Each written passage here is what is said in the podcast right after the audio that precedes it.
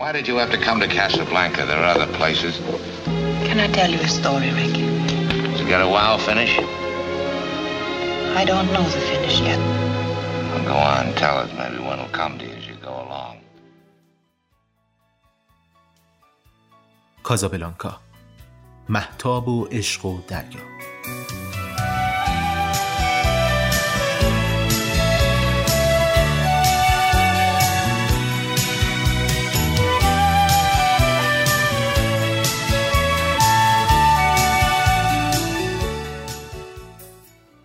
عصر یک روز بهاری اما گرم.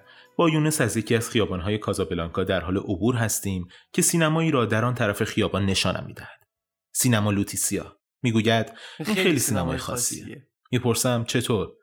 مگه چه فیلمایی نشون میده؟ همه, همه جور فیلم. فیلماش خیلی, مهم, نیست. پس چی مهمه؟ راستش کارایی که توش میشه عجیبه. و بعد شروع می‌کند به توضیح دادن. هرچقدر بیشتر توضیح می‌دهد چشمهای من از تعجب بیشتر باز می‌شود. توضیحاتش با سرخ شدن چهرهش همراه است و احساس می‌کنم خودش از آنچه دارد تعریف می‌کند کمی خجالت زده است. با این حساب سینما لوتیسیا باید جای عجیبی باشد. دست یونس را می‌گیرم تا برویم آن طرف خیابان و می‌گویم من که باورم نمیشه. بیا بریم توی سینما رو ببینیم. دستش را می‌کشد و می‌گوید حتی حاضر نیست از جلوی این سینما رد بشود. چه برسد به اینکه بیاید داخل سینما. می‌گویم یه نگاه میندازیم زود برمیگردیم. اما یونس زیر بار نمی‌رود و می‌گوید که اگر یک نفر او را دور برای این سینما ببیند چه فکری درباره او می‌کند؟ من از امتیاز ناشناس بودنم در کازابلانکا استفاده می‌کنم و می‌گویم خب عیبی نداره من تنهایی برم. خوشبختانه کسی اینجا منو نمی‌شناسه. می‌گوید خب, خب من چیکار کنم؟ کافه روبروی سینما را نشانش می‌دهم و می‌گویم همینجا بشین. من نیم ساعت میمونم و برمیگردم. می‌گوید منتظرت میمونم اما اینجا نه. بعد می‌رویم تا کافه‌ای که چند خیابان آن طرفتر است. تا هیچ کس شک نکند که او در کافه نزدیک سینما لوتیسیا نشسته است. یونس که قهوهش را سفارش می‌دهد و به اینترنت کافه وصل می شود من راه میافتم طرف سینما. سینما یک فیلم آمریکایی نشان می‌دهد به اسم بویفرند.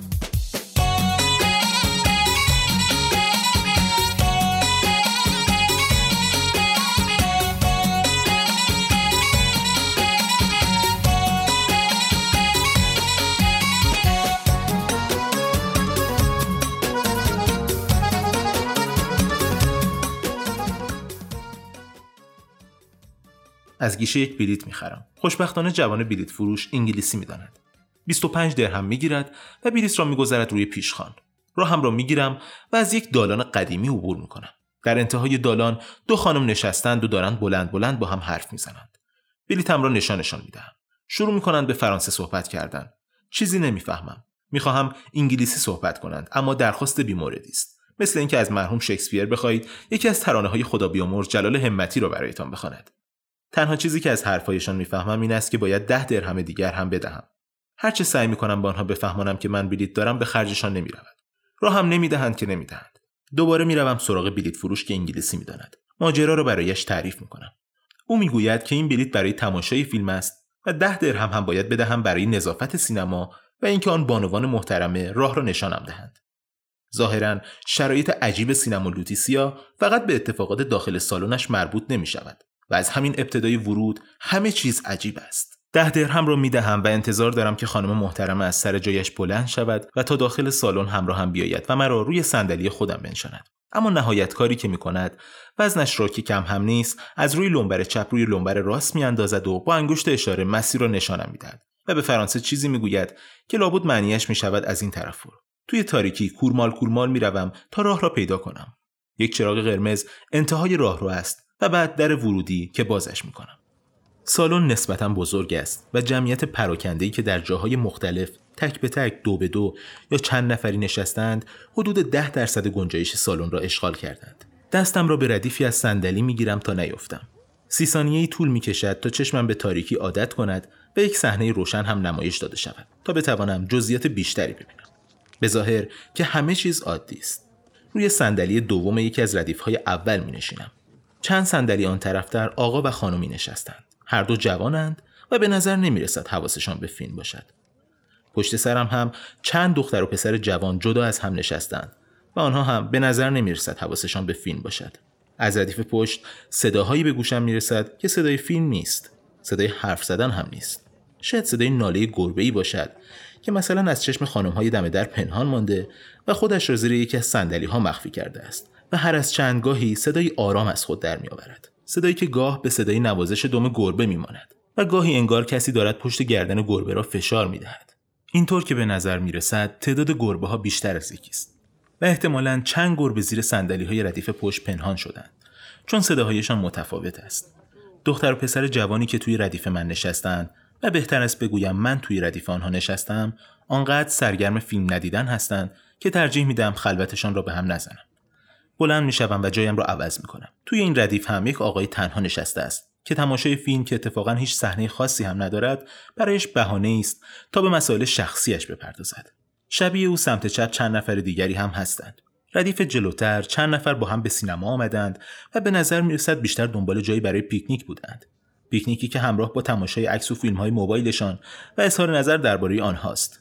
توی تاریکی سینما از همین فاصله هم می‌توانم تشخیص بدهم که دارند چه چیزهایی تماشا می‌کنند و با آنکه فرانسه نمی‌دانم می‌توانم بفهمم که بعضی هایشان با چه تعصبی درباره بعضی از آن عکس و فیلم ها صحبت می‌کنند. یک لحظه احساس می‌کنم وسط پارلمان فرانسه نشستم.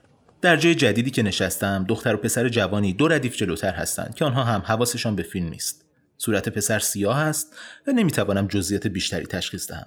اما دختر با روسری ساتن صورتی و گلهای خاکستری رویش بیشتر قابل تشخیص به نظر می رسد. تیپی دارد شبیه بقیه دخترهایی که توی سالن نشستند. روسری را طوری دور سرش چرخانده که فقط گردی صورتش مشخص باشد و بس. حدوداً پنج دقیقه حواسم پی فیلم می رود. وقتی دوباره نگاهم به ردیف جلو می افتد می بینم که دختر صورتی رفته است و پسر تنها مانده. به فکر می افتم که چرا رفته و چرا رفتنش توجه مرا جلب نکرده است.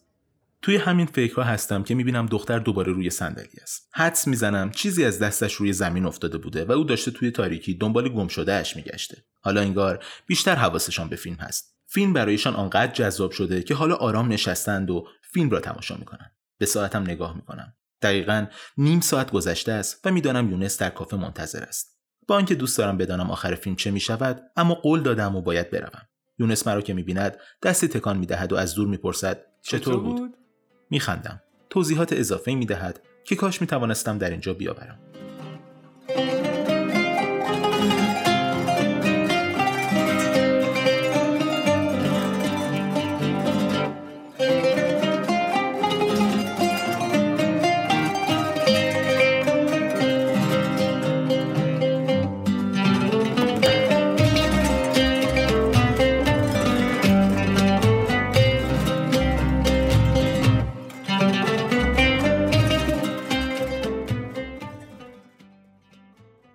نسیم بوی دریا را با خودش آورده است. باد که تندتر می شود شتک آب از روی موج های سنگی می خورد روی صورتم و خونکم می کند.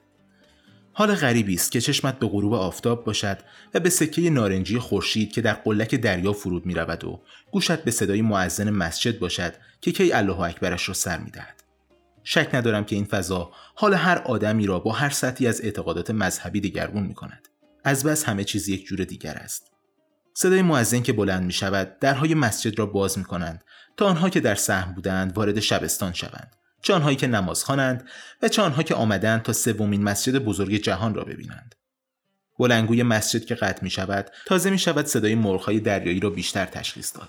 مرغهایی که پیشتر هم بودند اما گویی صدای از آن بیشتر سر ذوقشان آورده است. حالا در مرتفع ترین شکل ممکن می گردند و آواز می خوانند. انگار می‌خواهند سرشان را بالا بگیرند و پوز این دریا را بدهند. پوز این صحن را بدهند و پوز این که مرغهای دریایی این نقطه از زمینند. چه کسی می‌داند آنها دارند الان به چه فکر می‌کنند؟ و چه کسی می‌تواند قضاوت کند که تسبیح آنها در عظمت خداوند به درگاه او مقبول تر است یا نماز این چند صد نفری که منتظرند تا پیش نماز مسجد قامت ببندد؟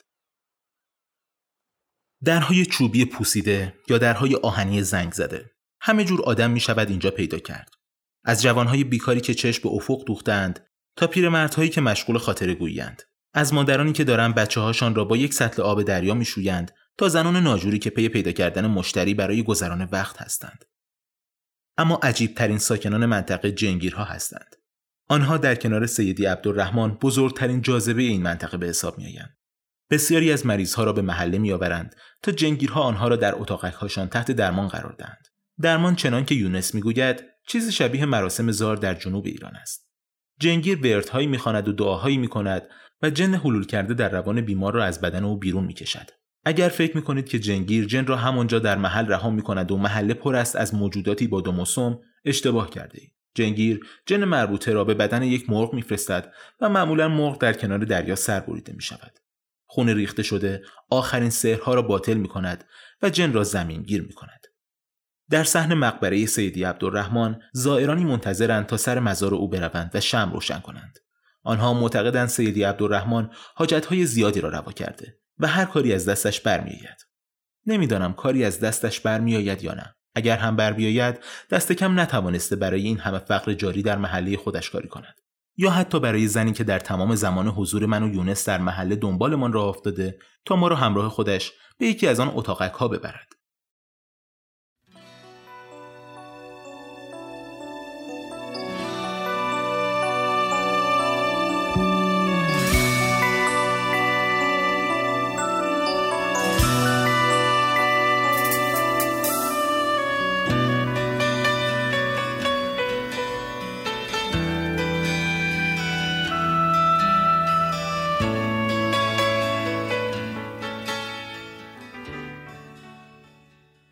کازابلانکا برای بسیاری از مردم جهان بیشتر از آنکه یادآور نام شهری در مراکش باشد یادآور فیلمی است که دهها سال است در نظرسنجی های عاشقان سینما از بهترین فیلم های سینمایی جهان و گاه بهترین فیلم عاشقانه جهان شناخته می شود.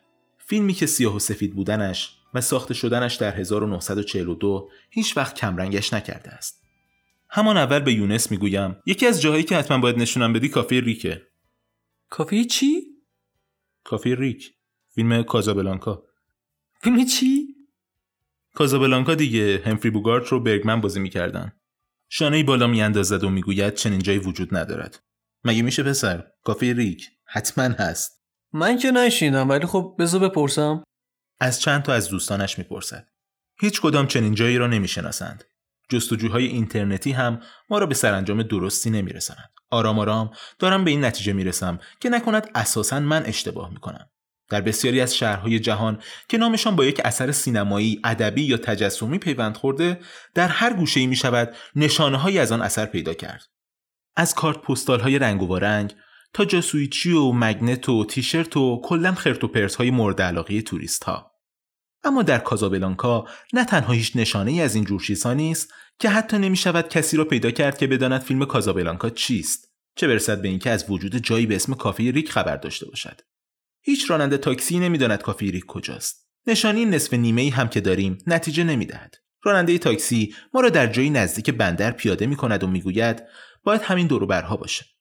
و همین دوروبرها یعنی 45 دقیقه گشت و گذار برای پیدا کردن کافه ریک که با ساختمان سفیدش نبش یک خیابان خودنمایی می کند. با دیدن کافه درست حالا ویکتور لازو در فیلم کازابلانکا را دارم. وقتی ورقه عبور را به دستش می‌دهد. فریادی از سر شادی می‌کشم و به یونس می‌گویم همینه. بریم. نگهبان جلوی در لبخندی می‌زند و می‌گوید سلام قربان رزرو دارین؟ رزرو؟ نه ما رزرو نداریم. پس معذرت می‌خوام. می‌تونیم برای فردا رزرو کنین؟ ولی من فردا از کازابلانکا میرم. متاسفم. شرایط رو برایش توضیح میدم که چقدر به فیلم علاقه دارم و چقدر راه آمدم که اینجا رو ببینم. با لبخند گوش می‌دهد و می‌گوید یه لحظه صبر کن تا مدیر کافه رو صدا کنم. چند لحظه بعد مرد خوش اخلاقی میآید. خودم را معرفی می کنم و می‌گویم نویسندم و خواننده هایم در ایران حتما انتظار دارند درباره اینجا بنویسم و او چاره ای ندارد جز اینکه مرا بدون داشتن رزرو راه دهد. دلایلم آنقدر منطقی هست که مدیر کافه را سر ذوق می آورد و نه تنها راه را باز می کند بلکه دستور می دهد ما را در بالکن بنشانند که از آنجا می توان بندر را به خوبی دید. فقط خواهش می کند عکس و فیلم نگیرم که بعدتر این دستور هم با لبخندهای رد و بدل شده بین ما لغو می شود. لحظه ورود به کافی ریک برایم یادآور خاطره هایی است که از فیلم دارم. از وقتی که آن را برای اولین بار روی نوار VHS پر از خطی که از کلوپ دانشگاه تهران گرفته بودم دیدم. تا بعدتر در سهشنبه های عصرهای سینما صحرا و برنامه های نمایش فیلم فیلمخانه ملی و یک بار هم با خیال راحت و بدون سانسور در سینمایی در خیابان شانزلیزه پاریس. حالا من در آستانه کافه ایستاده بودم که برای خیلی ها در جهان نماد جغرافیایی عاشق شدن است. طبقه همکف کافه درست شبیه همان فضایی است که در فیلم می‌بینیم با پیانویی در میانه سالن که البته سام آن را نمی نوازد. یکی از آدمهای کافه مرا به زیر زمین می‌برد جایی که تابلوهای روی دیوار روند ساخته شدن کافه را نشان می‌دهند. کافه تا سال 2004 وجود خارجی نداشته است. در همین سال یک خانم آمریکایی که عاشق فیلم کازابلانکا بوده تصمیم می‌گیرد به کازابلانکا بیاید و کافه مورد علاقهش را بسازد. او این ساختمان قدیمی را در نزدیکی بندر پیدا می کند و شروع به کار می کند و یک سال بعد معبد عاشقان فیلم های عاشقانه سینما شکل می گیرد. جایی که حالا من دارم با چشم های گرد و لبخندی بر لب سوراخ سنبه هایش را می کردم و یونس در بالکن آن نشسته و دارد با گوشیش بازی می کند.